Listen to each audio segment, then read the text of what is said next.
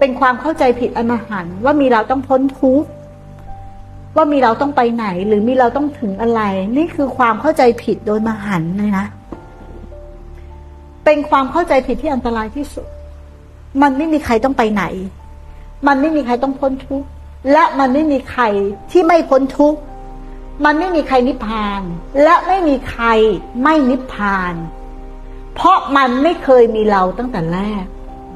เลยไม่มีใครต้องทำอะไรหรือเป็นอะไรเลย การที่หลงเอาเราเป็นผู้กระทำจะได้อะไรสักอย่างหนึ่ง นี่คือความเห็นผิด